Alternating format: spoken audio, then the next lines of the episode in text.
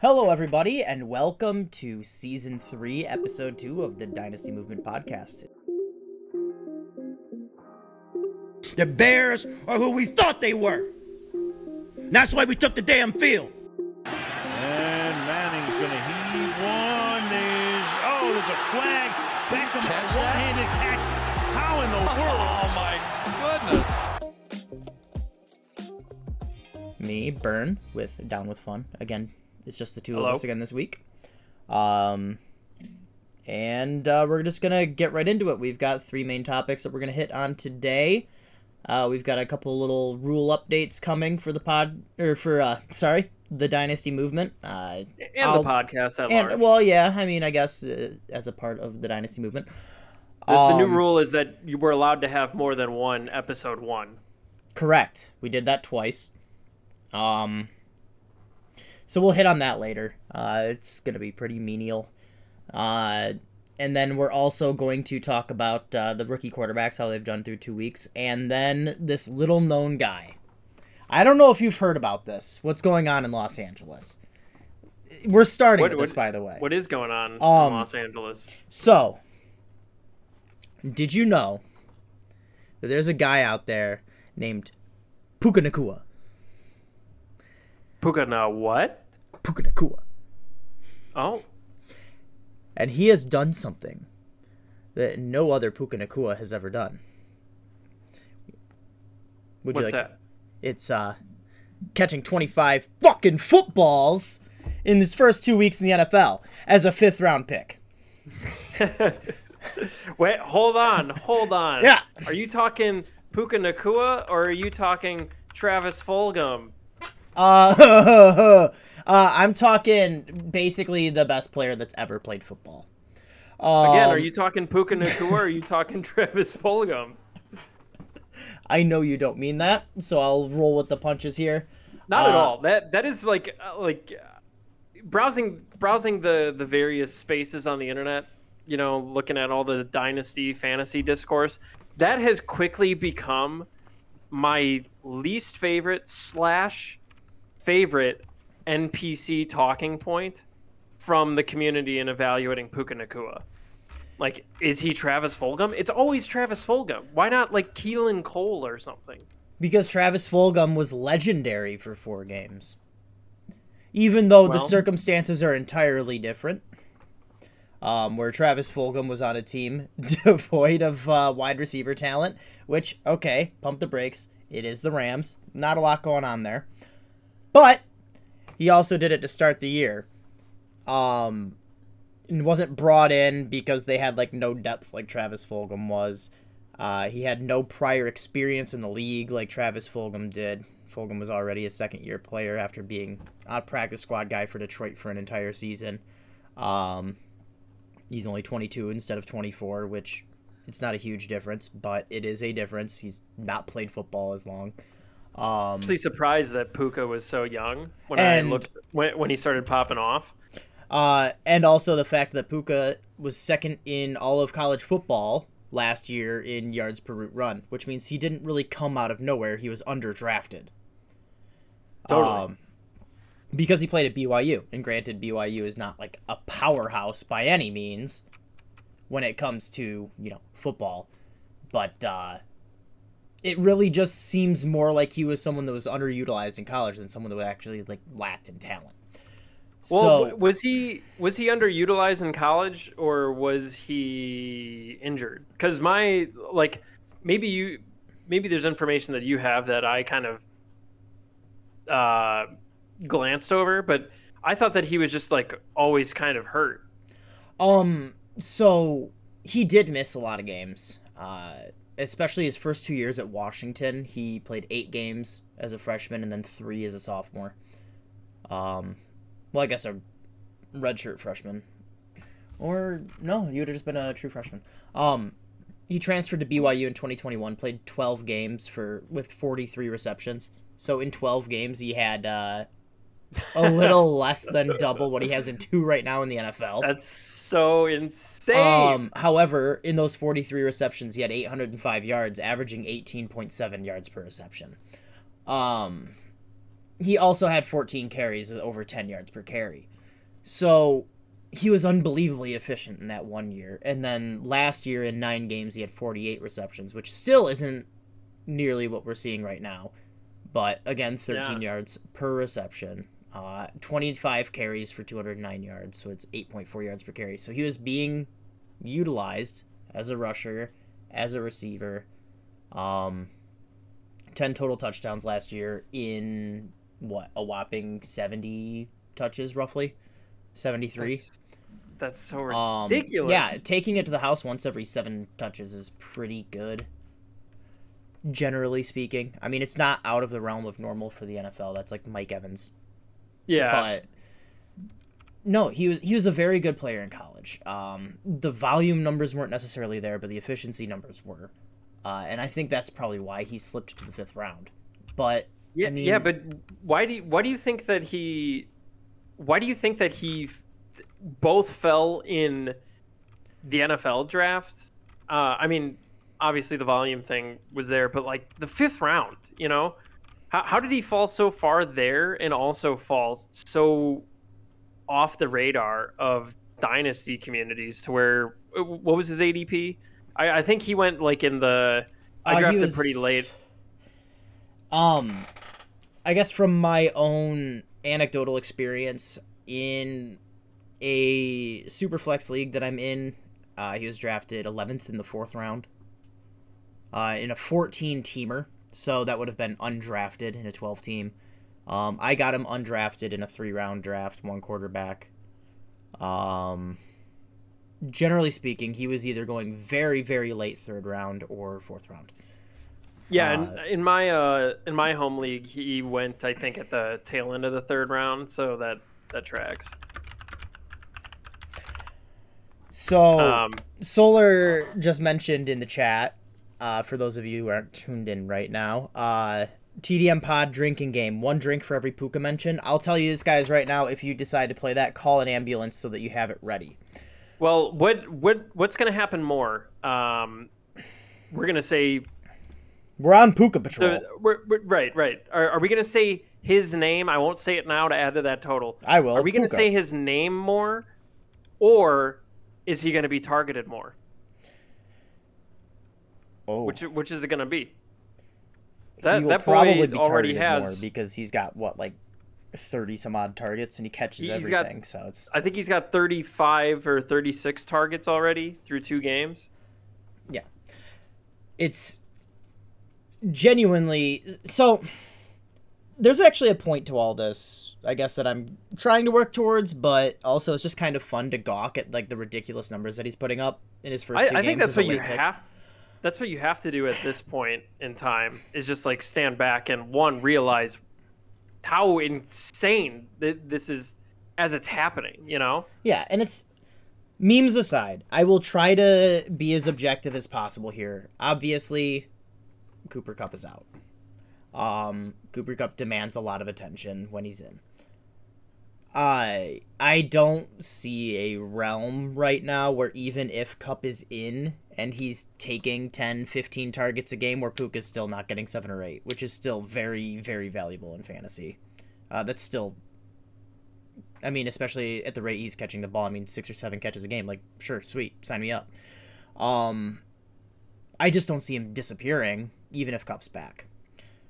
But what's more interesting is how this is reflecting in the draft capital versus production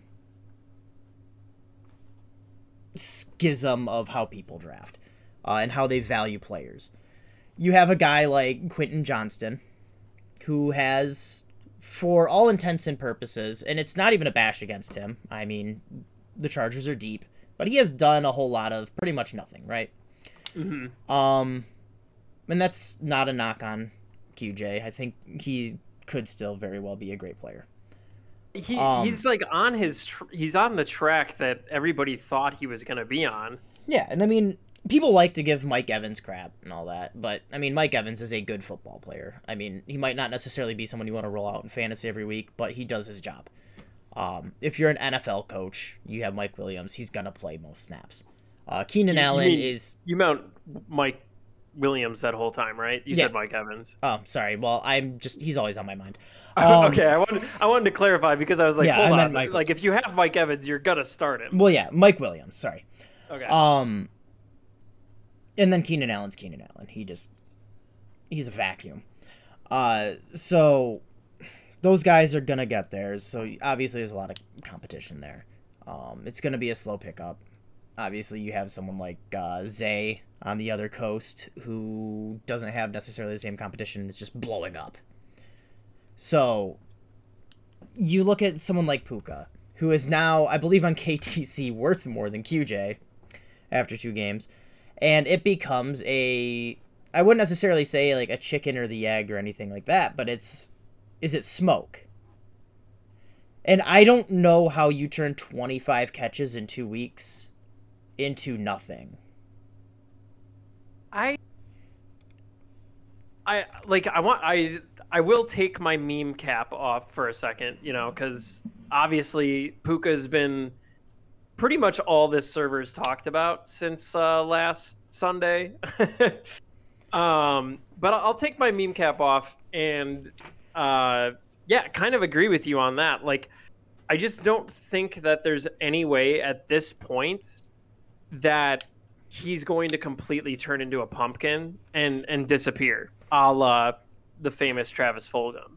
You know, Yeah. um, I think that there's just too much to like with how he's performing. You know, like the the amount of targets that may be a fluke. You know, but even if that's cut in half, that's still incredibly fantasy viable. You know, so I, I I think this production is very sticky because it's not being buoyed by any touchdowns, which is insane. He in in half point PPR this week, he got me 23 points without a touchdown. That's that's unreal. Like It's um and someone posted a chart earlier. I'm looking for it right now, so you guys are gonna have to bear with me. I'm probably gonna let uh, GWF uh, talk here for a little bit while I'm kind of zooming, but it's about expected points versus like actualized points for Oh wide yeah, no, that was weeks. actually me that posted that earlier. Yeah, And okay, well, that actually Puka's helps. actually un, yeah, Puka's actually under that line because Um, he hasn't scored a touchdown. Yeah, so now I can scroll through your history instead, and that makes my life so much easier. But I mean, I mean, posted it there a lot today, so it still might take Yeah, of and now I have to click through pages too. Son Yeah. of a bitch, this might actually be harder. Okay, Uh, okay. Well, you know, I, I I could talk a little bit. Um, you know, I I think the thing with Puka, if um, did you want to tie it around to kind of how everyone's viewing the the receiving class or or even the, Um, the rookies as a whole? Yeah, I just I would like to, in some way, shape, or form, try to get some perspective on what's happening because, frankly, when's the last time we had anything even remotely like this happen? Like Stefon Diggs, sixth round pick, who just kind of blew up, but it wasn't even this fast. Yeah. Um, uh, yeah, I mean, Stefon Diggs uh, was probably the last big one that I could think of. But, I mean, I, I think the way that the perception of the class is so far is um, it's kind of like just basic social engineering ha- happening at work here. Like, a- anybody who drafted QJ knew he was going to be a bit of a project and take a while Mm-hmm. and nothing has changed about that.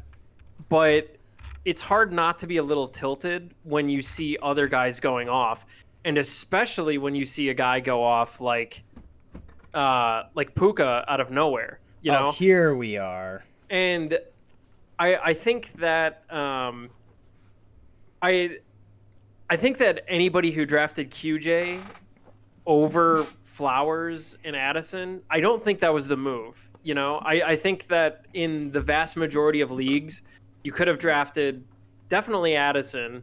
Um, Flowers had a lot of questions. You know, he still kind of does with Mark Andrews coming into the fold and obviously siphoning away a lot of Mhm. the offense and the targets that he was seeing in week one. Um, but you could have gotten those guys. And now, if you, I, I, there was a little bit of chatter on this earlier, but I think that if you took either of those guys and you still believed in QJ, like and you liked him more than Flowers or Addison, I think right now you could go up to the QJ owner in most leagues and be like, "Hey, I'll trade you Flowers for QJ in a second. You know, yeah, or at least And- a third or something. You'll get some sort of positive return, right. top of it. Um, even if it's not now a lot. I, yeah. Now I do think that we are moving a little bit into Sillyville. Um, you know, we we called up U-Haul. We we rented the truck. You know, we called off work. We promised pizza and beer to people. We're moving to Sillyville. I think a little bit when people are talking about smashing Puka over JSN. But I think that the conversation could be there. I think know? it's funny at the very least. Um, I, I, I definitely think it's funny, but it's um, regardless of how all this turns out, it's been a very fun two weeks. oh, it, it's been insane. And if he does it again this week, then like, I I literally don't know how you can talk about this in any sane and rational way. Uh, You know, if he does at- it again this week, I wouldn't be surprised to start seeing people trading like DK Metcalf for him, or Garrett I- I mean, Wilson, or he's like already- Amon Ra. Like it, you start getting into people are already starting to send an unbelievable amount. Uh, let Yeah. me let me pull up a trade here, which this sure. was done by Bacon Boy, so the world's biggest asterisk asterisk right now because he will spend whatever he has to for Puka. I, I mean that that boy's been planting his flag on this like since day one. Um, I have to give him all the credit in the world. He has not been afraid to make trades that it looks like he lost, and now he just completely smashed on them. Yep. You know. So he made a trade today where he got Puka Nacua for Jaylen Warren, a first and a second. Uh, the first will likely be a playoff first, and the second will likely be 201. So I think we might already be approaching Sillyville a little bit. but That's what I said. We're we're moving to Sil like we have the U-Haul. We are calling our contacts with the promise of pizza and beer. But We're but not fully there yet, but but Puka Nacua is also sixth amongst all wide receivers in actualized fantasy points per route run. And first among expected fantasy points per route run. This isn't per target, this isn't per game. This is every time this dude runs off the line of scrimmage as a receiver, like a potential target for a football, he is expected to score more points than any other receiver in the league according to QBL Ryan with uh, fantasy points data. Um, so like, what the fuck? That that's what I mean. Like there's no there's no rational way to approach this because if if you're if you're a big stat guy, you know, and the the the dynasty and fantasy community at large have come around to the fact that targets wide receivers they don't work like running backs you know just because the, you have the opportunity doesn't mean anything um, targets are earned right so Yeah. we're, we're like we, we've all agreed on that by pretty much any advanced metric that you look at puka is not only doing well he is doing he's putting up elite numbers and he's doing so with a cushion It's- between him and receivers that everybody else accepts as elite. It's genuinely baffling. And obviously, I can walk around and, uh, well, virtually walk around in TDM chat with my pink name and the puka shells and everything and talk about how he's the greatest player that's ever lived. And it's a lot of fun. But in actuality, like in the real world where we happen to inhabit, this Right. dude is a very good football player. It's it's insane to me that he is doing as well as he is, and like yeah, I'm I'm really not sure how you square that circle. Like like you and I, we're we're basically spitballing back and forth about how great he is because there's not really anything that you can criticize other than the draft capital or the potential injury concerns. You know, we were all worried about the oblique last week, which talk about a buy like the smallest bit of buy window that you could even track on KTC. Everybody's like, "Well, what's that little dip right there?" Like, "Oh, that's for the 12 hours where he was maybe going to miss time with an oblique. Um, but uh, you know, his, his production is so good by by any way that you can do it that like all you can do is is witness him um And, and talk about like okay well what does he have to do so i, I guess i'm asking you this you know Mhm. What does he have to do before we are no longer in sillyville? We are no longer merely in sillyville. We have ran for office and won the election. Oh, the, you mean the silly party? I was gonna say the silly party now runs the the country. yes. Um, I say if Cooper Kupp comes back and is generally regarded as being healthy enough where it's not really inhibiting his play and Puka is still out targeting him, I think we have firmly left Sillyville and arrived at uh I'm not going to make a better name off the top of my head. But that, that's the point I'm getting at. we're in seriousville Yeah, if we're gonna take our eyebrows and we're gonna kind of angle them down and like it's gonna get real real quick. If Yeah. uh if he starts to outperform Cooper Kupp when Kupp is back and healthy. Well, I mean, I think that that's like the big rub here is everybody talks about, well, you know, let's see it when Cooper Kupp comes back. Like, let's, um, you know, let's pump the brakes on that. I, I, th- there's a couple ways that I want to approach it. Like, the the the production that he has done here in the first two weeks, like, is just so on the next level that I, I think he's already established himself a very sticky floor.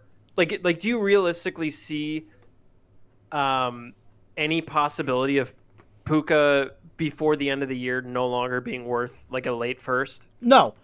And here's I'm just gonna throw some numbers at everyone. Just Do it. I want to hear him. um Puka leads the league in targets by ten.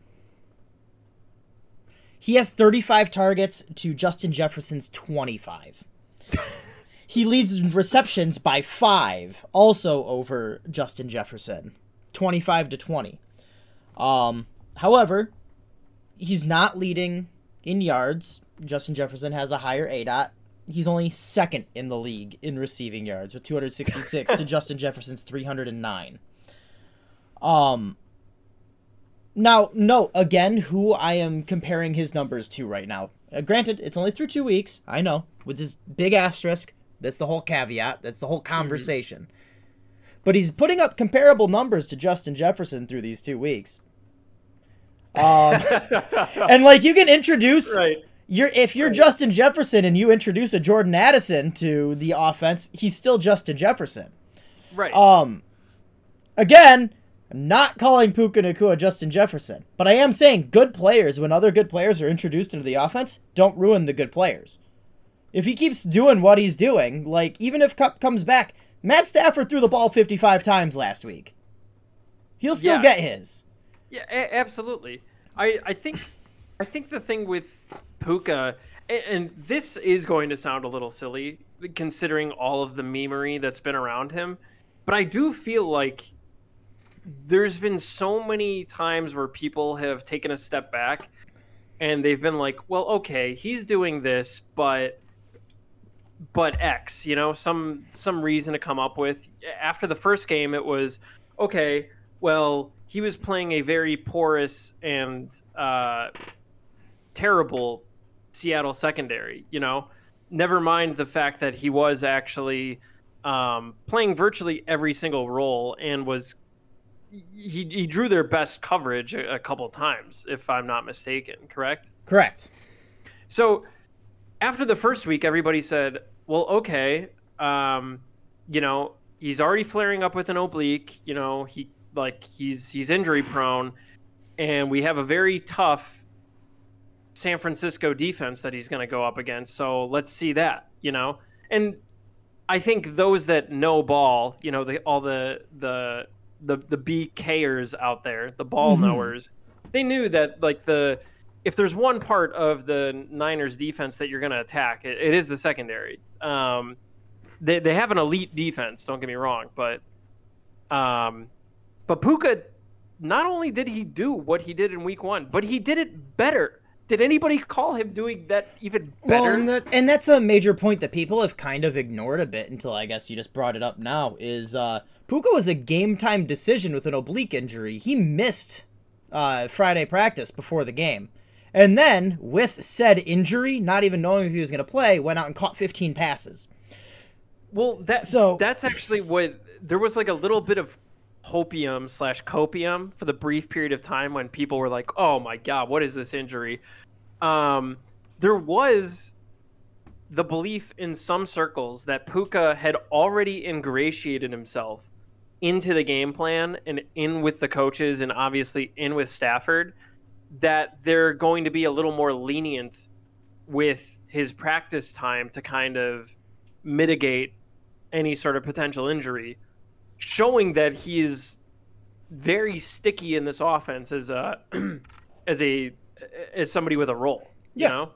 And Dave has brought this up in the uh, stage chat a bit, uh, talking about Matt Stafford and how much of an effect he's having on Puka.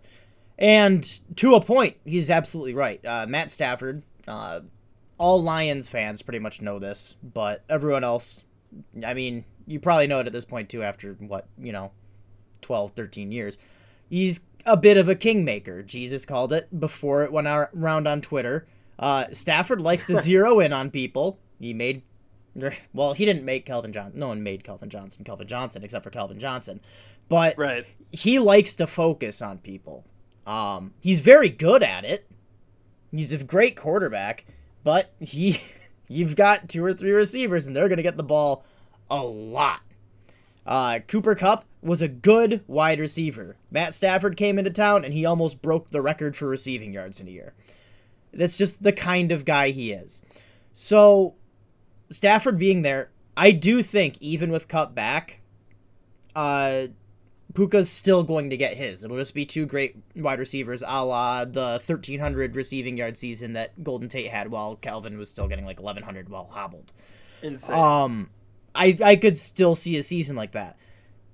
And at that point, once Puka is like really an established guy, even if he was just being force fed by Stafford, I don't really see him going away. A lot of teams pay dudes based off what they did previously. They play them based off what they did previously. Coaches and GMs aren't necessarily efficient in looking forward. They generally are what have you done for me recently that shows me that you can play ball. And I think after this season, even if Stafford does get hurt and starts to, you know, taper off, or he decides to retire in the next year or two, uh, or whatever, I think Puka will just kind of be cemented as that guy by then. Yeah, and I I think that like I I totally agree with that point. You know, like it's it's all about well, what have you done for me lately? And that's where I think Puka is like that. I I think that that's where like his strength lies because he just he just did what he did for two weeks. So let's pretend Stafford gets hurt and we get uh, Stetson Bennett, right? Yep. um, like we we've seen plenty of receivers in this offense not do anything. You know, Tutu Atwell, who's producing right now, he didn't do. He was nothing last year. Van Jefferson, nothing. Tutu's Higbee, having a great year now. Yeah, I- I mean, Tutu's off to a great start, and that that's getting overshadowed. Absolutely. Um, that's getting overshadowed by Puka, which is another good sign that Puka is doing so well that he's masquerading by by all measures. Like if if Puka wasn't there and Tutu was having these numbers, we'd be freaking out. Yeah. Puka's numbers dwarf them. Um, Puka's wide receiver three overallness right now without a touchdown in half PPR is Yeah, like- hiding Tutu's wide receiver 19 right now. it's yeah, it's insane. We would be freaking out over Tutu having a top twenty four or being on track for a top twenty four season.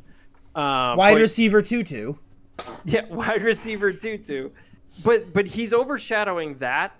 And if if something happened to Stafford, like Tutu or uh, excuse me, Puka runs his game in such a way that he's not doing anything that he can't replicate on like any given uh, snap. And he's going to be the guy that quarterbacks are going to want to look for knowing that you know? and Puka's like, dot being what it is if you have a quarterback that can't really throw the deep ball it won't affect him. Really? Yeah he's like, averaging like, like, nine yards a catch. Yeah like he's not do he's not making these george pickens circus practice catches you know? Like he's, he's not just unbelievably dependable yeah he's just doing the fundamentals like in a way that is insane for any receiver to do, but for it to be a the the first two games of a fifth round rookie's career is just insane because it, I mean, once you start thinking about like okay, well, he's doing this now, what if he gets better? Well, yeah, this is his first two games. Like, like, like I don't know. Like, I don't know how you like approach this guy and not move to Sillyville, not become the mayor of Sillyville. I mean, and that's one thing. It's maybe he's flashing early and teams will adjust. Uh, on the other hand, this dude's only played two games in the NFL. What if he gets comfortable? Yeah, well, but, I, I, was watching. I was watching a uh, Steve Smith's breakdown. I actually have that highlighted right now because I was going to hit into that, so I'll let you do it instead. Oh yeah, because okay. you posted it. well, I mean, do you need his, the link? His, what was that? Do you need the message link? Oh, uh, over over what I typed. Yeah. Uh, yeah, if sure, you'd like not? to rehash it, okay, I'll throw it in the. Yeah, that uh, would be good. I'll throw it in the chat for you. Um, but yeah, I thought it was like super informative here, and like the the main takeaways that were from that were like he does believe, and this this should get everybody very excited, and you know you should be calling up anybody that you know who could use pizza and beer to help you move. Um, but he, he, his main thing was like he totally is on the side of the narrative that there is a redundancy with Koopa Koopa with uh Kupp and Puka. But he thinks that like more it's more likely than not that the team rides the hot hand because how do you put this toothpaste back in the tube now? Um so he thinks that like they're gonna ride the hot hand with him even if Kupp were to come back. He also believes that given what Kupp's injuries are and what he's kind of been doing in the offseason in the last couple weeks, that Kupp is not coming back healthy if he comes back at all this year. So we're looking at probably a bigger cushion than four games for Puka to establish himself as the guy there. Um, and on top of that, he thinks that Puka is an insanely intelligent receiver, so he's not doing anything like super flashy. He just is doing all these like savvy little moves that usually take guys like years to learn and into it in the NFL. Um, but he's already he's already there, so he can He's- develop his game. He's honestly in danger. Sorry for interrupting, but he's honestly you're- in danger of creating such a cushion between him and the other receivers. Like, it could compare to like the cushion between Team Burn and Team Scotty and Rivals. That's you're you're damn right, but we probably shouldn't bring that up because they're the ones who have Puka. Yeah, it's true. We're in danger. which is really painful. Um, but the the final part was, uh, you know, he thinks that like Puka is already established himself, given like what we talked about earlier. He already he already thinks that he's established himself as the re- receiver who, you know, it's his job to lose, and he can potentially grow into a top end talent already. Um, given already where he's at and like where th- just the natural progression that guys have from being in the league for um, for a while, and that he's really good at kind of getting into that zone that all the great receivers do, where they just feel like they're unstoppable and can catch anything. You know, Yeah. the just that ball knower, that BK mindset. So, I'm gonna kind of tie this back around. Uh, put a little bow on it because we have been talking about Puka for a half an hour, which I mean I could do this all day. Um, but We we, have other could. we have other things to hit. Um, when people are valuing players on their teams and everything, they look at, especially with rookies, um, when you aren't necessarily expecting a lot from them early, or you are, or whatever. It's primarily you know draft cap situation. Um, and then as we go into the season, results. Uh, so when you start getting people asking, you know, Puka or QJ or Puka and whoever, um, I can see the dilemma. Obviously, you've spent a lot to get a guy like a Jordan Addison or something versus someone like Puka, who is very likely free for a lot of these people. Um, very found money. Um, and uh, something that helps me when I'm doing this kind of valuation is actually tying it into how an NFL coach would see it. Um, a lot of people are fall victim to sunk cost fallacy. Uh, let's say you know look at like a Laquon Treadwell, where oh hey I spent a first round pick, we're gonna try to make him work. He obviously doesn't. He's terrible, but he's a first round pick, so he's gonna get some leeway that he other otherwise wouldn't get. Um, on the flip side, Puka, fifth round pick, if he just doesn't do anything the rest of the season, oh well, fifth round pick, who cares? Um, so when you're treading that line, at a certain point, like if you're the Rams, yeah, Jalen Reagor's another one. The fact that he's still in the league is incredible. It's because he was a first round pick. That's basically the only reason. Um, Right. But as you're towing that line, if you're an NFL coach and you see this kid who's never played an NFL game just blowing up, what you think they're just gonna throw him away? You think they're just gonna stop? Like why? Yeah, why would you bother? I mean, And- look look at what Antonio Brown did. Antonio Brown, his first year, he only had like 300 yards. He's doing better well- than Antonio Brown was as a sixth Well, round pick. I know, yeah. Well, It's- that's what I'm saying. Like Antonio Brown would like he what what what round was he drafted in? He was a sixth rounder. Yeah, so like he was drafted late, and then he is he went on a run, and you know he established himself as one of the best wide receivers in the league. And even with all his antics, you know, he was so good that people just kept bringing him back. Yeah, now Len, same thing. Tyreek took a season to really break out. He was a converted running back. Um, like a lot of these guys don't blow up the same way that Puka has here, so it's really untread water. Um, we've it's difficult, right? Like it's Right. a guy that should not be doing this is doing this. Right. if JSN did this, everyone would be freaking the fuck out. He'd be worth more than Garrett Wilson. He would be saying, "Do you want JSN or Justin Jefferson right now?" Because I of the mean- draft cap combined with the production. Right. But If- if without the staying doing this- power of that draft cap, it makes people question: Is this a flash in the pan or not? totally. so that's to me at this point it's not is Puka good or not. I do think he's good. It's it's is he this good?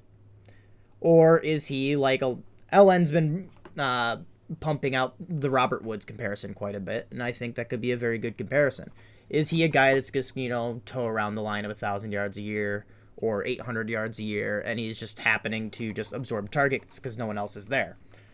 Um that's basically yeah i mean woods was a yeah 1200 to 1300 yard receiver for the rams um which mean, is a great floor- player but but that's I- well I- and I i'm not like going to call that a floor of- or anything either but it's I, I feel What's like we're he speaking going to about s- like that floor as if that that would be like, oh, he's not that good. Yeah. Well, no, it's insane. But it's what are you actually getting? What what's like the long term? Where is he going to settle? I guess is the end question. Because even if Kupp isn't Kupp, the main thing the Rams will do then is probably spend early draft capital next year on a wide receiver. They're gonna need someone. You can't even the best teams. I mean, I watched Calvin Johnson be the only serviceable wide receiver on the Lions for like a half a decade. You need more than one dude. Right. Um, Two two. yeah, Tutu Atwell. But like even Tutu doing well, he's you're gonna need a, like a bigger X guy or something like that. So For it's sure. Or Yeah. even a Z. It's like someone to stretch the field. You're just gonna need someone to fill a spot. So they're going to bring someone in if Kupp does isn't Kupp, and Kupp's an older player now anyway. He's going to retire soon. It's a more of a when than an if. Yeah, Um, definitely. well, I guess everyone's a you know a, a when because no one plays forever. But All right, let's not get morbid. Father Time always wins. We're all gonna die. Um, but no, but it's what are you actually going to end up getting? Because I don't want to rain on the Puka parade, but he's not going to average 18 targets a game forever. Right. Um, he's not going to catch 25 passes every two games forever. and if he does, dear God, trade everything for him, right? Like if you're gonna well- like if you're getting 12 catches a game, like Yeah. shit. Oh, okay. Let's it, let's uh let, let's What what final you- thing Yeah. final thing on Puka. You know, Mhm, mhm. Let's let's rub the crystal ball for a moment. You Yeah. know, it's the end of the season. Where is Puka at for value? Where where do you see him rank the mo- like what what number wide receiver is he? Um, How me, high do you conceivably think that he'll go?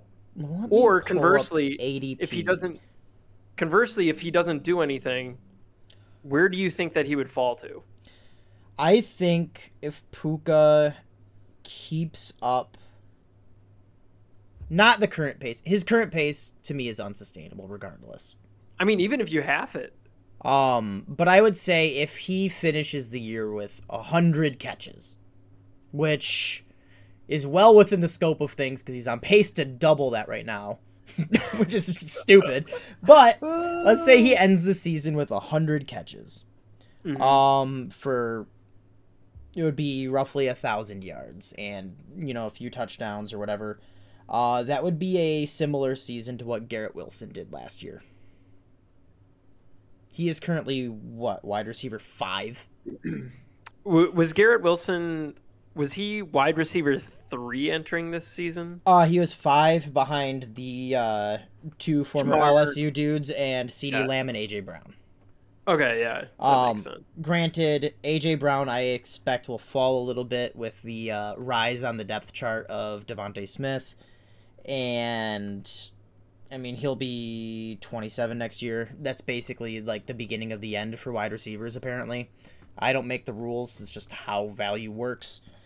um, I wouldn't see him jumping Jaylen Waddle or Amon Ra yet. Uh, Chris Olave would be probably that ballpark. Uh, So depending on what, what he does this year, so I would see him like a low wide receiver one if he just keeps going. However, if he just tapers off and finishes with like 500 yards and 50 total catches and just vanishes, the floor will fall out. I could see Man, the it- I could see the floor? I could see the floor completely falling out. Um, there will be I feel some like- people that'll, you know, people will rationalize whatever they want to know. They'll say, "Oh, hey, something there's something we don't know that happened." We Yeah. you just you just can't know. And it could just be that he actually sucked and just had the most ridiculous 2 weeks we've ever seen. Um, but people will rationalize it enough where I would still think he would be worth more than like a Gabe Davis. Um, Oh, for sure. or like a Mike Yeah. Williams. So he would still be in like that low wide receiver three range, um, because those guys are floating around wide receiver forty right now. So you or, or like a Hollywood Brown or something like that. So like Mhm. even if the floor falls out, I still see him being worth something. Yeah, totally. I think that if you bought Puka before now, I, I think that he's starting to tread into territory where it's like, okay, like you're actually you could do some damage to your teams if this doesn't work out. Um, but I, I think that if you got him for anything less than a mid first, like if you got him at a, a late first or multiple seconds, I I think that that's that's that's a fine price to pay to to hop on the ride. I do think even if you paid like let's say the tenth pick overall, like a one ten, um, even if he sucks, I don't see his value dropping below like a mid second.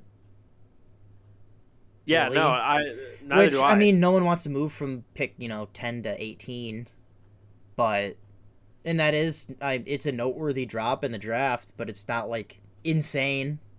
I mean, this year that's the difference between getting like a chain and What, getting like, Roschon. Roschon. Yeah, My, my, nice I like little how yeah mind meld. I like that. Yeah, it's, it's like I like that and- too. That's that. That's that inner Mac NFC North connection. hmm Uh, and speaking of of those two running backs, who would you prefer to have right now? Oh, Roschon easily. Boom. See, doesn't matter. The draft is a scam. Yeah. Um, it's not a scam. You need draft picks. Everyone wants to say that they're overrated, but if you draft well, you're gonna be just fine. It's when you Right. don't. I don't know. There's probably an ending to that statement. We're gonna Yeah. move on to talk. different rookies. Uh, so thanks for joining the Puka Pod. We will see you guys next week. Um, no, I'm kidding. Yeah, Uh, this is Puka Walk week one. Um, yes, let's talk about uh, the people that we were supposed to care about this year. Uh, Bryce Young, C.J. Stroud, and Anthony Richardson. There we go. There we go. Um. So, I guess the leading Levis in there too? who? So- Oh, uh. Levi's. Uh, yeah, Yeah. the it sponsored Levi's? I always thought it was Levis. it's Levis. I just like to Okay. refer to him as like a sponsored player. Man, you're gaslighting me over here. Um. So, did you expect Anthony Richardson to be the best passer of the three? No, I I was super. I, I I can't believe that. Like what what the hell? Uh, yeah. I I feel like part of it makes me a little angry. One because Gardner Minshew is being held back from him. Now, um, but uh, I. I, I am a little miffed because it, it does kind of feel like people got the right answer, but doing the wrong work. You know? well, yeah, it's like how I worked my way through high school. Um, yeah, exactly. but no, I do think it's funny that com- if you look at the completion percentage, all other stats aside, uh, Anthony Richardson does have the highest number by a tenth of a percent over C.J. Stroud. Um, And also, if you ignore, ignore the fact that uh, Bryce Young's wide receivers are physically incapable of getting open. Um, I mean, yeah, like that chart is probably the funniest thing I've ever seen. it's it's ridiculous, man. You can't even like I I genuinely feel bad for Bryce Young and Bryce Young owners because it's like what do you even do? You know? Like how do you even evaluate that? Well, on the bright side, the Panthers should be able to uh, pick up a good wide receiver sometime in the next four years. Uh, once they actually have draft picks again. You're you're not in on Mingo? Jonathan Mingo sucks. Hey, does anyone here have Jonathan Mingo? this week? Sweet. I keep having intrusive thoughts about Mingo, but the Mingo owner will just not let him up. I'm so disappointed that someone with such a fun name is so bad. I know, but he but he had eight targets this week. Yeah, great. Like, because who else would? Right. Oh, well, I- mean, the corpse of Adam Thielen? Hayden Hayden Hurst is the wide receiver one on that offense. Yeah, do you want to repeat that for the folks in the back? Hayden Hurst is the wide receiver one on that offense. And I I'm gonna call my agree, and that's Hayden uh, Hurst is a top eight tight end this year. Oh, for sure. But also, it's not praise for Hayden Hurst. Right. Yeah. Anyways, we, we can move on. Um, but no, my my overall before we go into any nitty gritty on these uh, quarterbacks is if you drafted in the top five this year in Superflex, and I'll include the running backs because Bijan is the quarterback for the Falcons. Um, you've got to be pretty happy with what you've seen so far. I I I I mean I, I know that we want to focus on the quarterbacks, but I I think I'm not down on the player or anything, but I I am seeing some uh, like on the internet some worry about Gibbs. Oh yeah, no, people will always be worried about Gibbs. I'll always be worried though. But yeah. but I, I, on the whole, I I agree. If you draft if you drafted in the top, um, I think if you drafted in the top eight and you did not take QJ, You're, you're- you're pretty, feeling- you're pretty thrilled right now. you're you're feeling pretty good right now. And if you Um, happened think- to pick in like the top 50 and you landed like a puka, drink, drink. I mean, yeah, you you won the draft if you Yeah. drafted Puka or you're holding Puka. But I I think um you know I think that there's a little worry around around Bryce just because he has no weapons and like He's running for his life out there pretty much every play. Well, on the bright side, he has Miles Sanders to really just carry a load for him because it's and important. Chuba Hubbard. Yep, because it's important to have like a last year. quality, uh, a quality bell cow running back to take the load off of a rookie running Yes. back, or a rookie quarterback. Yeah, well, they're Um, gonna. You see, they're gonna get Laviska Shenault involved more. Why?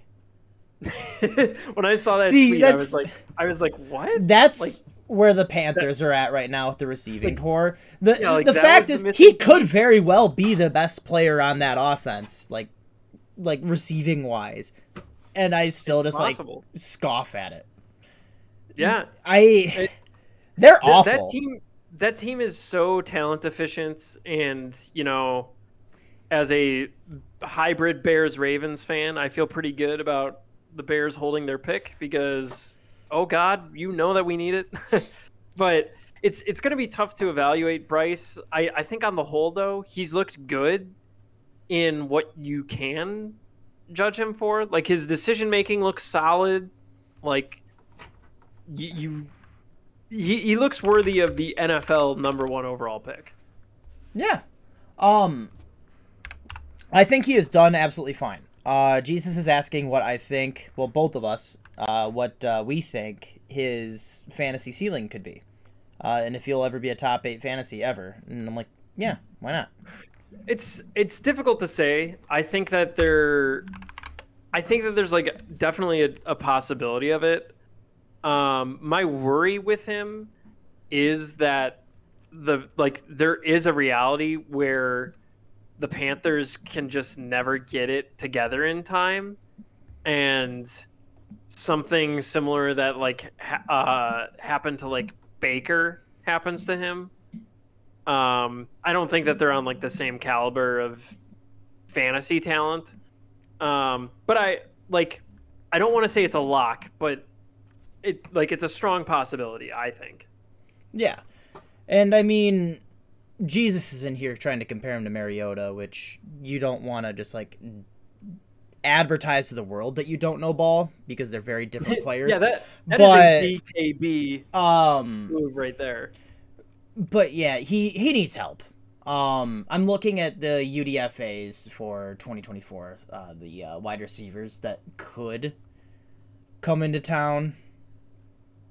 Um, and actually, it's compared to past years anyway. It's not as morbid uh, as it could be. We got Mike Evans, Tyler Boyd. Granted, these are football players, not fantasy players. Um, but like, for the love of God, gets him someone that can like get open. Um, I mean, I don't know Like- what their cap situation is like. I'd imagine Um, it's pretty healthy. Like, who the hell would they pay? Yeah, that that's what I mean. Like it, it very clearly Um, seems like they kind of did the Justin Fields approach um, with regards to okay, we we have our guy and we're just gonna throw him into the fire and hope that he like kind of looks good and like just sit sit tight because we're gonna get you stuff next year. Yeah.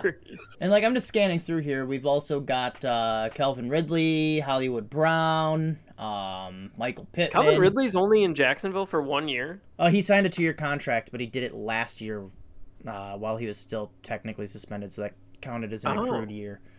Um, Tee Higgins, um, Chase, top three wide receiver in the league, Claypool. stop it. You Um, but- get, you stop that. But even getting down into more like role player guys, like we have uh, like the DeAndre Carters of the world, who no one really gets excited about him, but he's very obviously has had a role for a few different teams now where he's done relatively decently. Uh, Van Jefferson is a free agent. Um, he's fine. If you're an NFL team and you need to plop someone in a slot, he can yeah, get a he, he job could done. be he could be a role Um, guy. It's like Greg Dortch, Dortch the Torch. Dortch the torch. Let's go. Yeah, the Panthers also have 63 million in cap space next year. Oh yeah, they'll be they'll be good. Um, and really, the only wide receivers they would lose are uh, letter free agents are DJ Chark, who I actually think is a decent player, uh, Laviska, and Ihmir Smith Marsette, who I guess he's there. Man, well, I don't know Um, if they're going to be able to afford Laviska. Yeah, and outside of Brian Burns, who cares? Like I'm just like just looking at all of their free agents. Um, just scanning through it. Uh, Giovanni Ricci, uh, fullback, Western Michigan legend. He should get re-signed. Um, but beyond that, it looks like it's basically Brian Burns is like the guy. Yeah. Um, and you gotta sign him because if they let him walk in free agency, that even if it's a sign and trade, you've got to get something for that guy. I mean, yeah, especially after they refused that trade already. Yeah, Like, y- come on. Figured out. Oh, uh, DPJ is also a free agent next year. Darnell Mooney. So like, yeah, there's like Oh, actual like football Yeah. players. Gabe Davis. Like, yeah. I I'd Yeah. imagine a lot of these guys are gonna get re-signed before they hit free agency, but sure. some of them won't. And if I'm the Panthers, I am aggressively pursuing anyone that slips through those cracks. You mean, have yeah, a number gotta- one overall pick, and his top receiver right now is Hayden Hurst. Hayden Hurst, baby, let's go. Um, well, we'll see after they get Laviska Shenault involved more. That may change. And wasn't Hayden Hurst like a 26 year old rookie? I think So- so. He, he's like 30 or 31 right now. Yeah, so like he's getting up there too. So like, you gotta get someone for the love of God, help this kid. Yeah. Especially because we were all talking about oh him and uh, C.J. Stroud, who I'm gonna move into C.J. Stroud here uh, a little bit because he's also looked very good. We're both complaining about how both of these wide receivers have nothing, uh, but C.J. Stroud has probable Pro Bowler Nico Collins on his team. Well, I, I'm, Like- I'm actually really, really happy with how things have played out. Um, I don't own any of these quarterbacks other than in redraft. Um, but uh, I called my shot with CJ Stroud. Like I, like everybody was laughing about the Texans receiving corps. It's good. I would say that all off season. Like they have a solid group of guys. Robert Woods is fully healed now from from his injury, and he, you know, he looks like he has a lot more gas left in the tank than we thought. Nico Collins is finally breaking out like the way that a lot of people thought. Big dub for I do believe that uh, both of us said Nico Collins is a big buy this offseason, so pod viewers are loaded right now. loaded. Just last year we told you Derrick Henry. rich. This year Nico Okay, Collins. okay, you said Derrick and- Henry. I'll and- own the loss. and you know we, we can edit a, an earlier episode in for us screaming from the hilltops to buy Puka Nacua. Yeah. So, yeah, Nico has been he's wide receiver seven right now. Uh, over hundred yards a game, twenty targets in two games. Which, if you're not Puka, that's ridiculous. Um, he's good. He's actually like really good at football, and now he has a quarterback who's also good at football. Yeah, Tank So, like, Dell. Tank Dell is doing well. Player. Yeah. John Metchie's waiting in the wings. You know, they're slowly easing him in. There's a lot to be excited about. If I'm a Texans fan, I am not expecting them to win more than four or five games this year.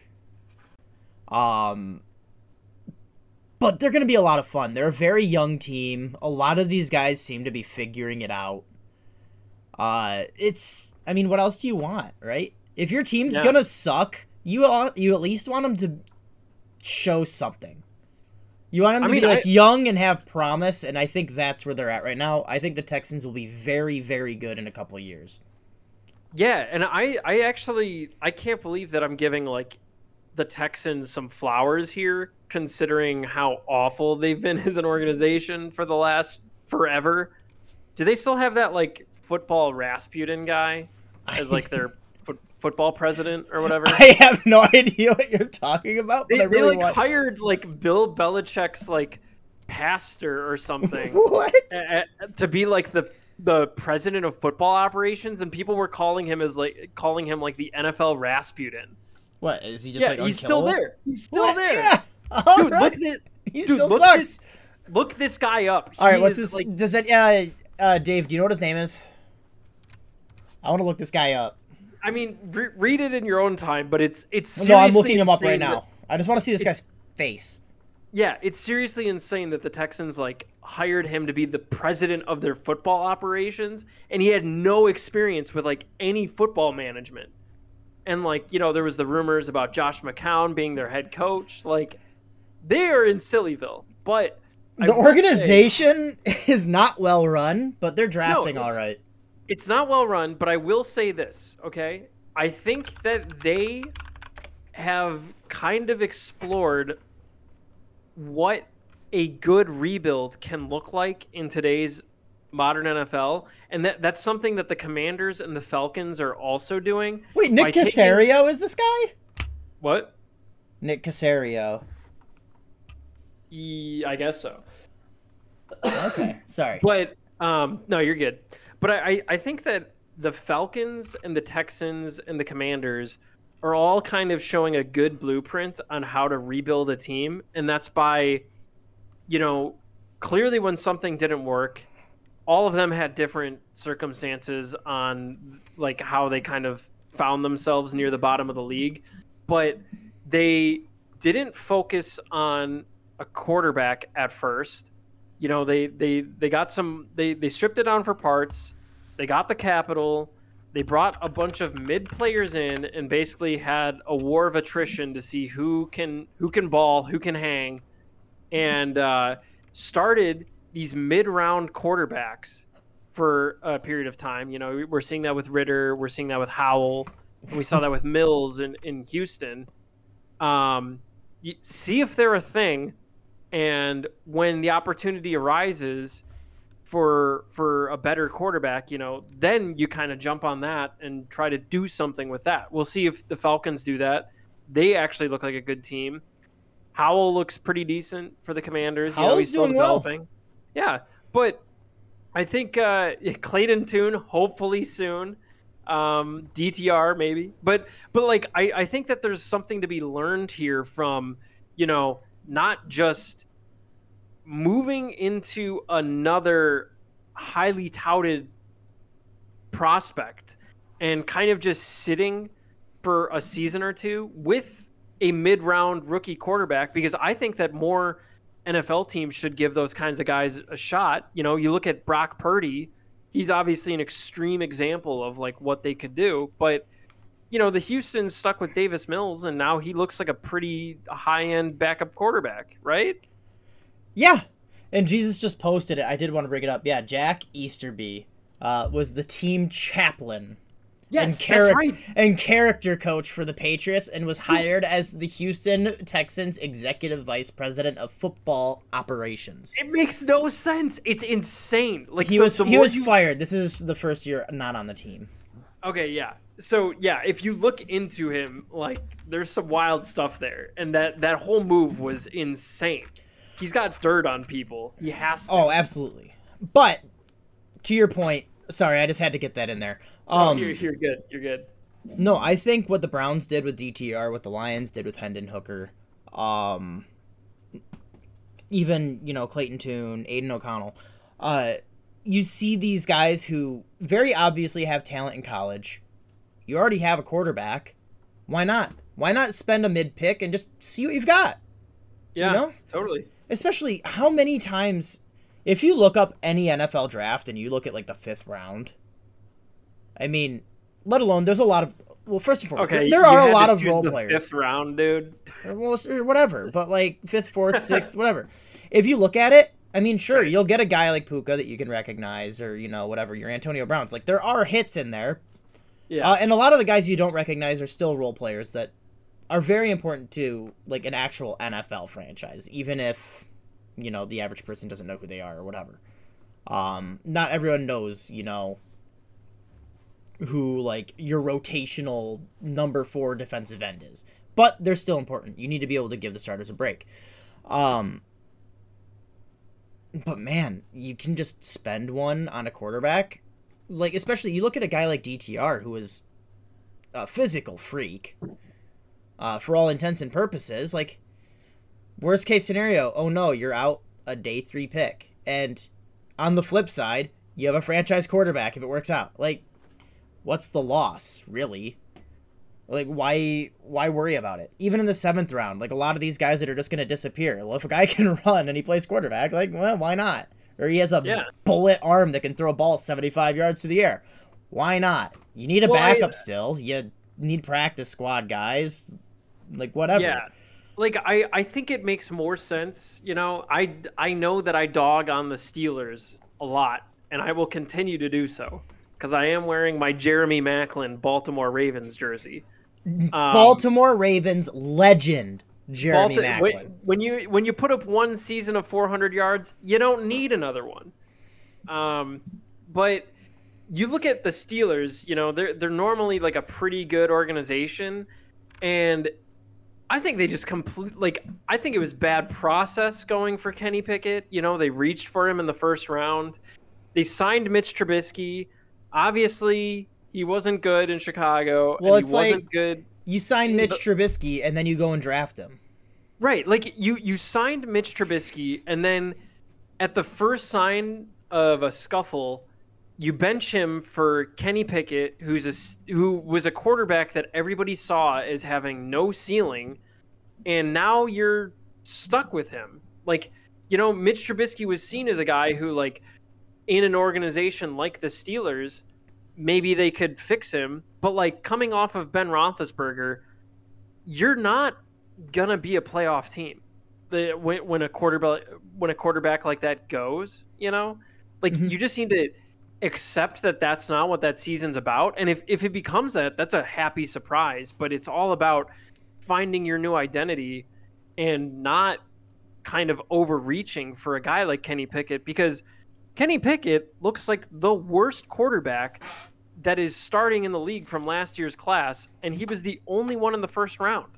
Yeah, Desmond it's... Ridder and Sam Howell look much more competent than he does. You know, it, it feels, and I mean, obviously you're gonna have your hits and misses, but to me, yeah. when they drafted Kenny Pickett, it felt more like a we're gonna go for the first guy instead of the right guy. Right. Um, well, and I, I think it was also if like, you're in a draft and you're well, yeah, he is a hometown guy and he played yeah. at Heinz Field and all that, right? But if your if your quarterback is retired, um, and I'm going to say this from the Lions' perspective. When the Lions traded Stafford for Goff, I'm pretty sure every Lions fan just expected Jared Goff to be useless. Um, I know I did. It's it's been nice that he hasn't been, but we expected it. Um, and I think that everyone just kind of anticipates. Well, you know, you take your lumps, you suck for a year, maybe two, and then when you get the cap and the right person comes along, like comes along, around. Jesus, I can't talk. Um, You're good. That's when you take your shot. Like you can build up your roster around this lame duck quarterback, and then when finally the guy you want, the guy you think is right, appears, that's when you take your shot. And when Kenny Pickett was taken by the Steelers, it seemed more of a we're desperate for the next guy instead of well, thinking that he is the right guy. Yeah, it was such like a Spider-Man meme move, you know? Like Mitch Trubisky, Kenny, Kenny Pickett pointing at each other. Like, okay, congrats. Like you have two guys who are like you know, somewhat mobile that throw short passes. Right, like you have two guys who were like supposedly. I, I actually can't remember if people thought Trubisky was pro ready, but like Kenny Pickett was super pro ready and like you hope that he is like Alex Smith, you know? Like like that that is the dream is him getting to like to be Alex Smith. And Alex Smith was a great quarterback for for a long time, you know, don't get me yeah. wrong, but like but it's I, I don't like where, where's the pizzazz there, you know? And what's when you're looking at the AFC and how absolutely loaded it is at quarterback are you really looking at Pickett and thinking, man, this is who we want to lead the team to compete in this conference? Uh, that's that's what I mean. Like it, like, it just made no sense to just not like like after signing Mitch Trubisky to a two year contract, at least committing to him for a season. Like even like, looking in your own division with Lamar and Burrow and like that one rapist guy there. Like well, hey, D- DTR has done nothing wrong, okay? Well, he isn't starting yet. But like you Not just look yet. around and it's like this is this is what you're gonna march out there. This is right, and and it's I get it. It's one thing if he's you know a young like junior or redshirt sophomore that's gonna grow. We're talking about a grown ass man. He was drafted. He's older than Justin Herbert. Yeah, like Um, I just don't, I just don't get the move. Like he was, The- he's old and he's not that good. And like, congrats, he's pro ready. He can lead you to one of those nine and seven seasons that you don't have a losing record and you do absolutely nothing and have no hope in the playoffs. Like, congrats. Yeah, and it's it's not like No. I don't. He should get better still, but it's not going to be that same scale. It's not someone who's still like developing into an adult that is still learning how to process the game. This is a man who played in college for like seven years. Right. Well, Uh, and, like, like I mean, if if you're talking about him and you're like, okay, I hope that he develops. Why not give that same sort of leniency to Mitch Trubisky, who actually did have some flashes that, that like, you know, my Chicago Bears just completely ruined him. But the Steelers are a pretty stable organization, which makes the decision to bench him after four games, where the defense was the one losing them those games. Like, it, it made no sense. And I, I, and that's I just don't get it. and that's where we tie it all the way back around. See, people, this isn't just a tangent. No, we planned this. Why take Pickett when you could have just thrown a dart in the third round or the fifth round? Yeah. or whatever. When you could have gotten Desmond Ridder, or you could have gotten Sam Howell, or even Malik Willis, like whatever. Yeah. Matt Corral, assuming he doesn't get the Lisfranc injury. I mean, obviously some of them are not doing well or are not. I mean, functionally in the league anymore. Right. But, But I, I think the opportunity is- cost is you could have Yeah. had a, a different first round pick, and you would still have a second year quarterback, of which you might not know as much about because they're not 26. right. So it's Yeah. or 25 or however old he is. Justin think age. I think he's 25. Yeah, but it's and so that's just the process was poor. Um this, exactly. Any Steelers fan is lying to themselves if they said they wouldn't trade Pickett for Howell right now. And I I agree with that. And Howell was a fifth round pick. It's, yeah, and like you know now now the Commanders and the Falcons, I don't exactly know what their cap or draft capital looks like, but if they want a guy, like if they're not satisfied with where they're at, like they can they can cobble it together and not feel like they are um you know tied uh or joined at the hip with with their guy, you know? If if the Falcons move on from Desmond Ridder next year, nobody's gonna bat an eye and it's like fine, you know? But like Kenny Pickett, there's gonna be a cloud of shame hanging overhead, and I think a lot of fans are gonna be impatient and start questioning Mike Tomlin's ability. and that's I like to look at this is actually from 2022, so you guys are going to have to bear with me a little bit. But for the longest time I've basically figured if you're a quarterback not taken in the first round or even the top half of the first round, you're not going to be any good. Um, generally the good quarterbacks get hype, right? Um, and I'm kind of turning on this a little bit because I mean you end up with guys like Jalen Hurts, second round pick, Dak Prescott, fourth round pick, Tom Brady, sixth round pick, Kirk Cousins, fourth round pick, Brock Purdy, Uh, seventh round pick. Brock Purdy, Mr. Irrelevant. Which what a dickhead thing to call someone drafted to the NFL. Dude, I know Chandler Harnish was Mr. Irrelevant. Like Uh, Russell? Wilson, third round pick. Jimmy, second round pick. Davis Mills last year, third round pick. I mean, obviously he's not starting anymore. Derek Carr, second rounder. Uh, it's like a lot of these guys, you can still find good quarterbacks. Andy Dalton was a second rounder. So it's like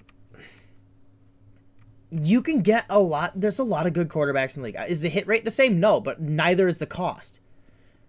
Right. Yeah, it, I think it just like always makes sense that like you Gino know, was a second round have- pick. Yeah.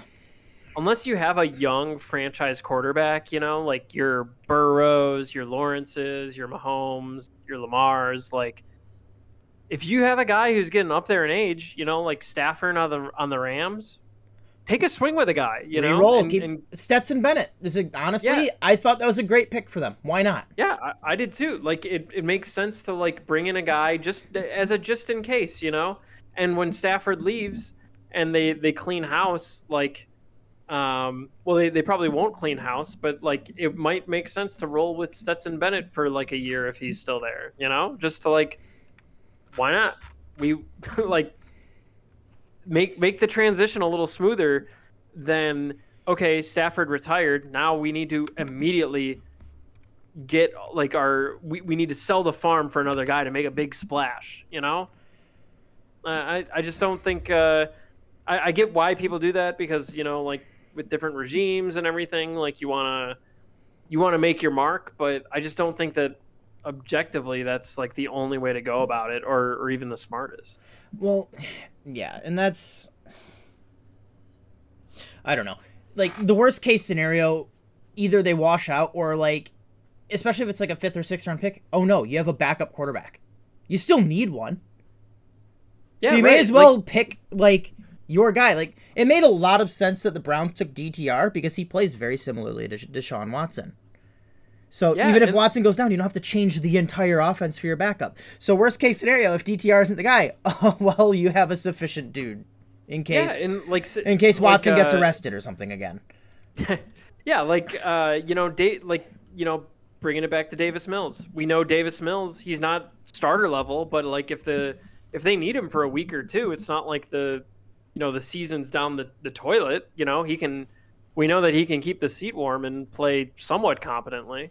Exactly. So I guess I'll kind of wrap it up with or the rookie quarterback talk with that a bit, but it's I mean, obviously the first round guys are looking well, but like like they're they're looking good. They're doing well, but I mean a lot of these guys like just take stabs. Why not? Especially if you're a super flex player. Grab all those late guys. Whatever. A lot of them will be free and who knows, might have them Yeah, I mean, I'm I'm holding DTR and Clayton Tune. Yeah, one or two of them might work out for you. See, we made it about fantasy football. We did it. We did it. Um, we, we we did that. for some in-house stuff here. Uh, we do. Uh, I did mention we uh, had some rule changes coming to uh, the dynasty movement. I'm. We're actually running a little behind here, believe it or not. Um, Us? yeah, us. So I'm not really gonna dive into it too much, other than just keep an eye on announcements. We are probably putting out another two rules and then uh, kind of shaping them up a little bit, little clarification here or there. It's it's that time of the year. We usually do about one a year.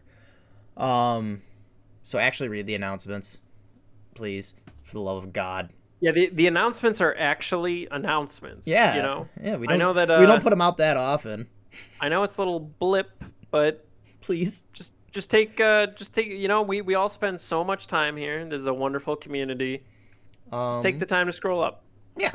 So uh, with the uh, remaining 15 minutes that we have or so, um, community questions. If you guys want to ask us anything, uh, by all means, fire away. I'm going to scroll up through the chat and see if there's anything that we missed because we frequently do. You guys Good were ch- talk there this episode. yeah, you guys were chatting and I was getting very distracted. I know. I was trying to keep up with all of it. I, I actually am really bad with that. Anytime the chat really gets going, I start to. Uh, I'm not a very good multitasker, um, and I just start to wander off into the chat a little bit. Um, Yeah. I don't think there's any like outstanding questions on there. Is there any like I don't know, is there any like small uh, we hit you wanted to on uh, we hit on Jesus asking us about what we think Bryce's ceiling is, um, which I guess Oh, I'll, I- I'll dig into that a little bit. Yeah, I, because, I like- think that he's certainly like a back end QB one at least. I mean, ceiling is a funny word, right? Like, who knows? Tomorrow he could throw 500 yards and six touchdowns and be the quarterback one. Like, it's when there's no actual tangible ceiling. Like, there is actually no limit to how much you're allowed to score. He could feasibly be the top quarterback in the league. Well, let, us So let's it's talk like I mean, Realistic yeah, expectations. yeah, um, re- realistic expectations. Like unless he goes super sane or you know just completely plants on his face, which are both possible. But like we're given his hype and the prospect that he was, where do you think he fits in? Um,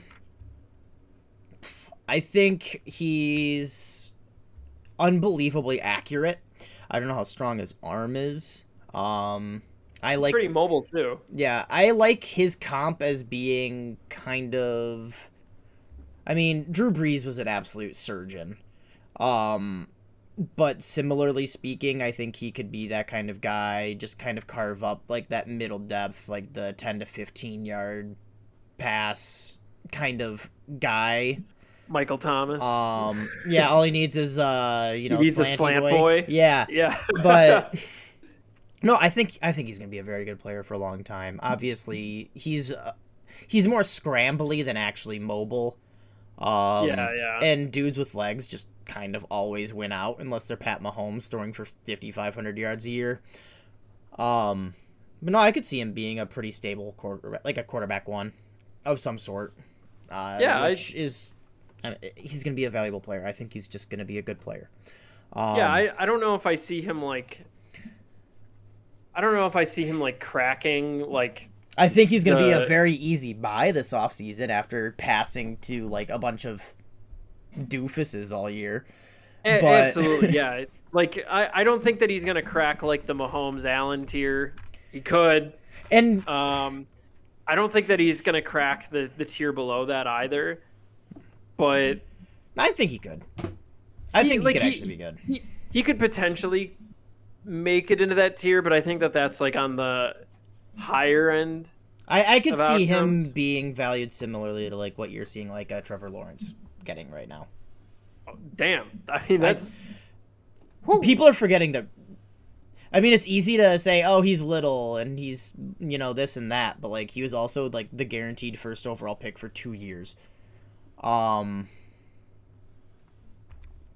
So, and I mean, as Jesus says, they need a Bengals type team for Bryce to get into the Burrow tier, but Burrow also needs a Bengals type team to get into the Burrows tier.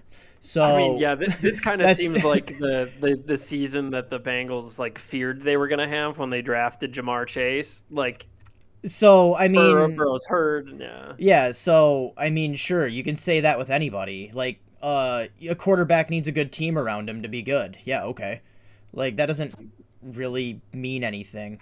Um, but no, I think he's a good player. And obviously, you can make a lot of excuses, this and that. Like, oh, you know, well, other players haven't had good wide receivers, and they still did fine. Uh, the Panthers have the worst wide receiver corps I've ever seen. Well, Oh, that's, that's kind of what I mean, though. Like, like it's hard to it's hard to like really know because he's so far off from being like able to actually judge, you know? Because Yeah. Trevor Lawrence, like, he really didn't get going until Trevor Lawrence had an awful rookie year, and his wide receiver one was also. Jamal Agnew. So, Yeah. like, you Like- know, you take one with the other. And I think we're going to probably see a relatively similar year this year, where, like, his number one wide receiver is blocking tight end Hayden Hurst. So, like he's he's definitely going to be paying his dues. I I think that his like his highest range of outcomes in my head is like being on the back end of that second tier of quarterbacks. You know, your Burrows, Lamars, Lawrences. I think he will be as good as the team around him. Um, I do think he is an elevator. He will probably do a little, or he will make bad players better. I don't think he is the type of person that would drag the team down or just kind of be a game manager. Um. So yeah, that's that's kind of where I'm at on him. yeah, um, we we do have a question from Dave. Yes. Uh, with the recent signing of dusty ass Kareem Hunt to the Browns, Yeah, I'm accurate. curious to get your guys' takes on the reaction to a vet signing and what it usually means for both the viability of the vet as well as the current backup turned starter, like in terms of like buying, selling, what they mean. Um, Um, Jerome Ford is the starter to me. Uh, yeah, I I think that like this is a good opportunity to buy Ford if like I, I know that they already said like he's our guy. You know, Kareem's Yeah. just coming back because he knows the system and whatnot. But I think that it's important to like with Kareem Hunt and Leonard Fournette, they've had so many opportunities already, eh, just in week two, to to sign somewhere. If people really thought that they were anything, now they're either asking for too much money, and that's like a possibility, but Look, they could also be washed. And I think more often than not, and specifically with like these guys, like I wouldn't be too worried unless like the guy is a lot younger. You know, like I, I don't know. Akers maybe handcaps, uh, uh, kneecaps Mattison, but like Mattison wasn't anything, and like Akers isn't really anything either. Um, but I, I think that like it shouldn't when when there's an injury going on like this, and there's such like a clear way that you know the team operates. Um, I think that it could potentially be like a good buying opportunity. Certainly, if you have Kareem Hunt, sell sell for anything. Oh, absolutely. You know, I I see Kareem Hunt having a similar role to what he had last year, but worse. yeah, I I think that he might he might be that guy. We, we know a couple things about the Browns, and we know that they love having like a strong lead back, and that's what Jerome Ford is stepping into. And the guy behind that is yeah, it's probably Kareem Hunt, but there's also like a non-zero chance that Kareem Hunt is just there for like deep depth, and like Pierre Strong's the dude. I mean, you know? Pierre Strong had a vulture last week. Yeah, like like Pierre Strong could just as easily be the the one B, and Kareem Hunt is just there to be a body who knows the system.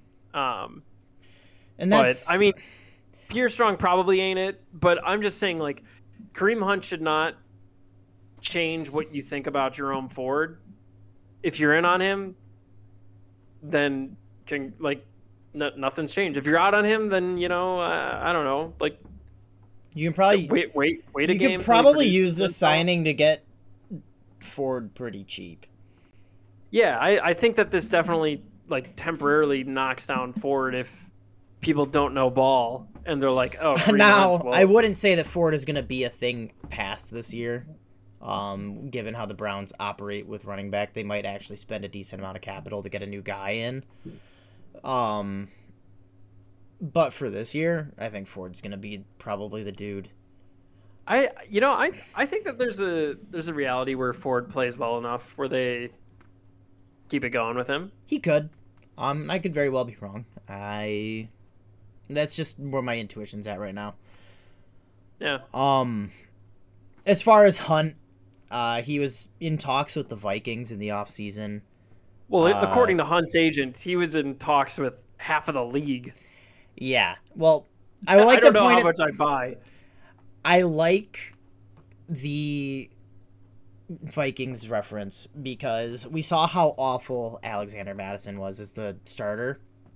And so did the Vikings. And knowing that Hunt was available basically for free, they still decided to trade for Cam Akers instead of bringing Hunt in. Uh, Right. Same with Leonard Fournette, if anyone's holding out hope on Lenny. Uh, he's hanging out for free. Literally, you probably give him a million bucks and he'd play for you. And they decided to trade for Cam Akers, who they still have to pay. And Cam Akers is making more than a million dollars. Yeah, I I'm, at, I'm I'm at the point like I I did think that I thought Hunt was washed because I have eyes and I watched the Browns last year. Um, but I, I thought Lenny had some gas left in the tank, but I'm just kind of at the point now where I think that he truly is washed. and as a uh, a bag holder for Cam Akers, um, hope he has a big week this weekend. um, For the love of Jesus, God, Jesus asked if uh, we think Chubb's gonna play again. I'm gonna end the podcast on this one because we have two minutes until Pete dies. he demands a strict hour and a half. So, um, you can go ahead. I was just gonna say, like, immediately I thought, no, the injury looked really bad. Uh, I'm kind of at the point where I think it's 50-50. if anybody could do it, it's Chubb. I don't think that he's ever gonna be what he did again. I'm still gonna hold him, if for nothing else, symbolic reasons, because he's one of my favorite players that I've watched in the last 13 years that I uh, have been into football, and uh, it's probably the most deflating injury I've ever watched. I'm still genuinely upset about it. Not not just for the physical injury, the physical and mental toll on him, but like the sport of football is just better with Nick Chubb on the field. You know? Yeah, and look, he has four million dollars in dead cap next year. He is under contract next year. His cap hit is 16 million, roughly. He's twenty eight. He just had surgery on the knee yesterday or today. Um, obviously out for the season. Um, he is still or was still elite. However, at this point, given his cap hit, I believe he will probably wait on an injury settlement, maybe re-signed with the Browns. Um, I think that's probably best case scenario. They're not going to pay him that full set like 16 million against the cap. Totally. Um, they may give him an injury settlement of like eight million dollars plus take the dead cap of four million and then bring him back in for three or four just to see what he's got in the tank. But I don't expect him to play. I don't expect him to be ready for next season, the start anyway. He might come in some point during the mid season. Uh, it'll obviously be a recovery year when you tear your ACL. Usually, the next year is pretty rough. You start having Jeez. compensation injuries. It's depressing Um, to think about this. It is, but he asks for a realistic answer, and Yeah. really, Nick Chubb may play another snap in the NFL, but the Nick Chubb that we have come to know is done.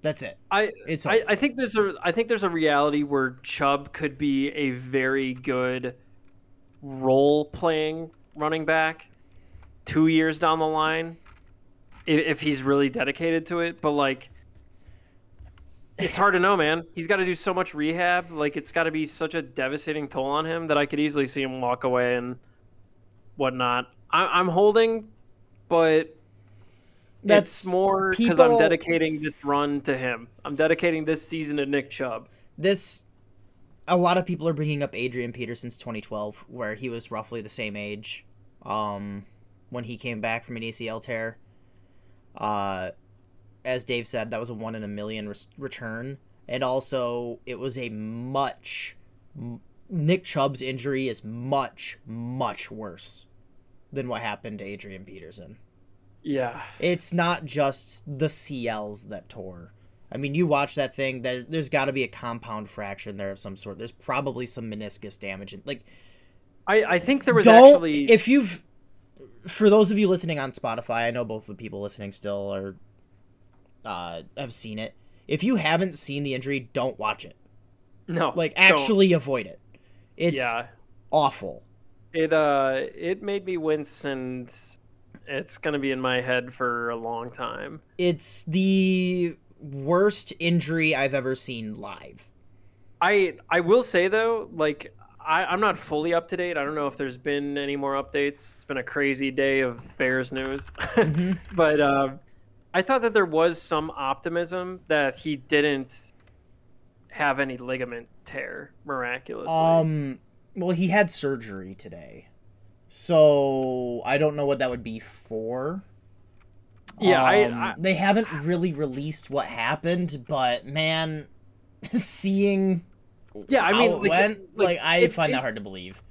it, it looked horrendous. Yeah, I I just the last thing that I saw about it was like there was some hopeful optimism that it was only like 95% extremely terrible Yeah, instead of 100%. But that's not to downplay how horrific that was and the unbelievable mountain he has to climb to just live a good, happy, full life. Football or not, you know? yeah.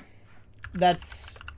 I'm gonna end it, I guess, on that. Is it was reminiscent of Marcus Lattimore's injury in South Carolina. Um, for those of you who remember that. What a dour note to end on. Yeah. So thanks for uh, tuning in, everybody. We'll catch you next. Thank, thank you for Clayton tuning in.